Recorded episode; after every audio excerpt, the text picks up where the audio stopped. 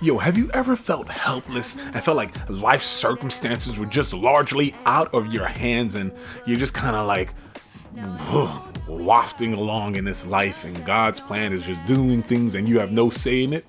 Huh. Me too. So, this episode is for us. Listen up!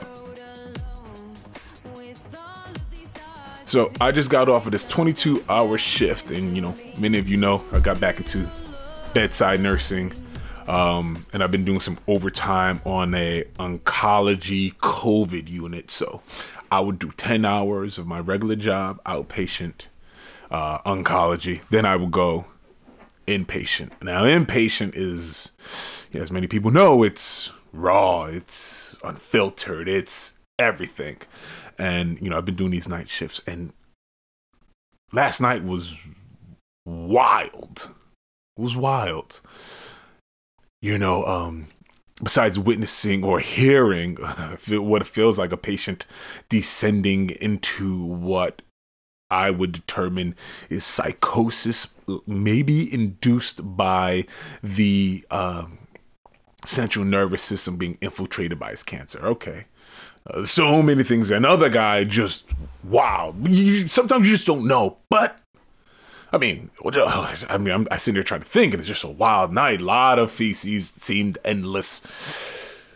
Tasks were endless, but the thing that left me was we got this transfer patient, and you know i was leaving at 5.30 because you know that's just that's the way my my ot shift is shaped over there and um, they said, okay, can you take this patient? You know, and I was like, I leave at 5.30. They said, fine. You will hand them off to the other nurse before you leave. Okay, fine. You know, I try to keep in my mindset, uh, I'll take anyone. I'll take any patient. Kind of like MMA fighters would say, I'll fight anybody. You know, trying to get into that that mindset of uh, of openness and and and toughness. It's, I'm rambling because I'm very tired. But the point is, uh, when I started getting the breakdown of the patient, the report, I was like, oh, he's 32?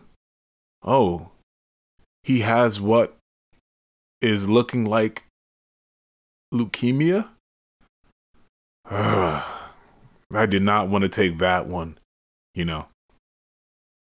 I know I say I'll take anybody I, will take any patient. I'll do whatever it needs to. I, I, will do whatever I need to do to figure out how to be a better nurse, how to be a tougher nurse, how to be maybe someone who's more present and can maybe understand the circumstances eh, and separate my feelings and and and all that. Just trying to figure it out. And you don't do that by avoiding things. You do that by engaging the things that you don't want to do. That's why I was cleaning up so much poop yesterday. But I, when I got the patient, the guy, man, he felt like one of us.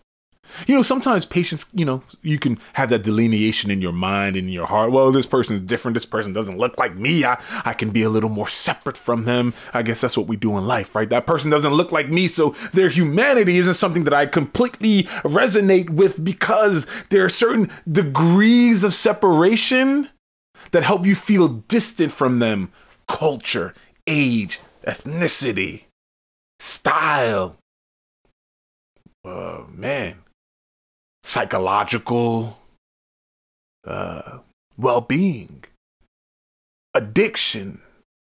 But then when someone strolls up that just seems just like you, and you see their humanity just like that, it's so easy. It's tough. It's tough. And I, man, I, I hoped against all hope.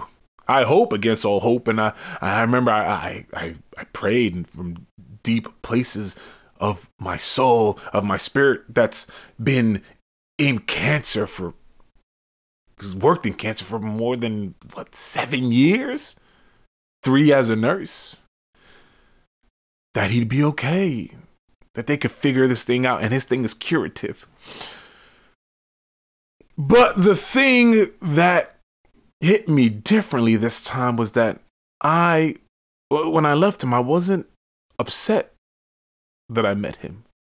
See, sometimes when I would encounter people that made me feel such things because their situation was so, oh, what I determined to be unfair in the understanding of this universe, I would regret interacting with them and I would try to avoid them at, at, at all costs.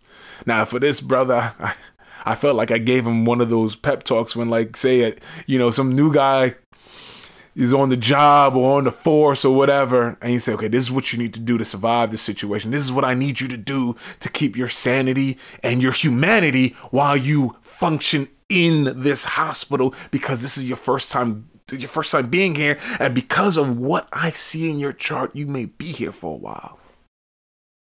Man, I left there in a sense thinking I left there thinking maybe sometimes this world and this universe, as we say, and God's plan could seem so chaotic and it could feel like we are just along for the ride and have no say. But here is the thing that clicked to me now with these, with this new growth, this new spiritual growth, this meditation, this understanding of this greater consciousness. I'm sitting there thinking we are not just passive bystanders in this mad plan that God has or the universe has, whatever term you want to use for that.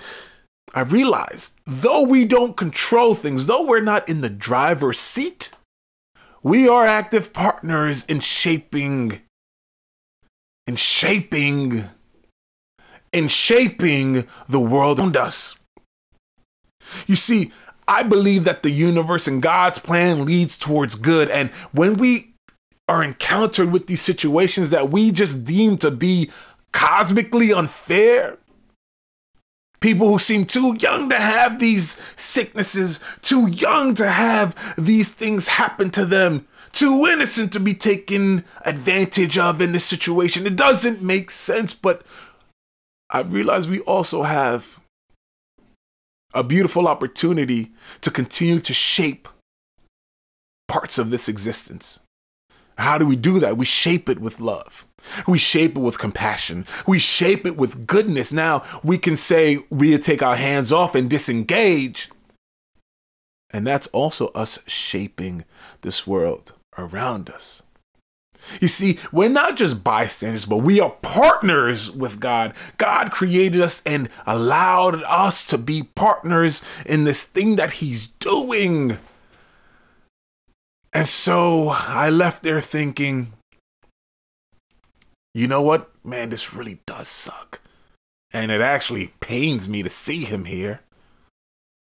But we can shape this thing by adding love into this situation, adding some compassion, a little more compassion.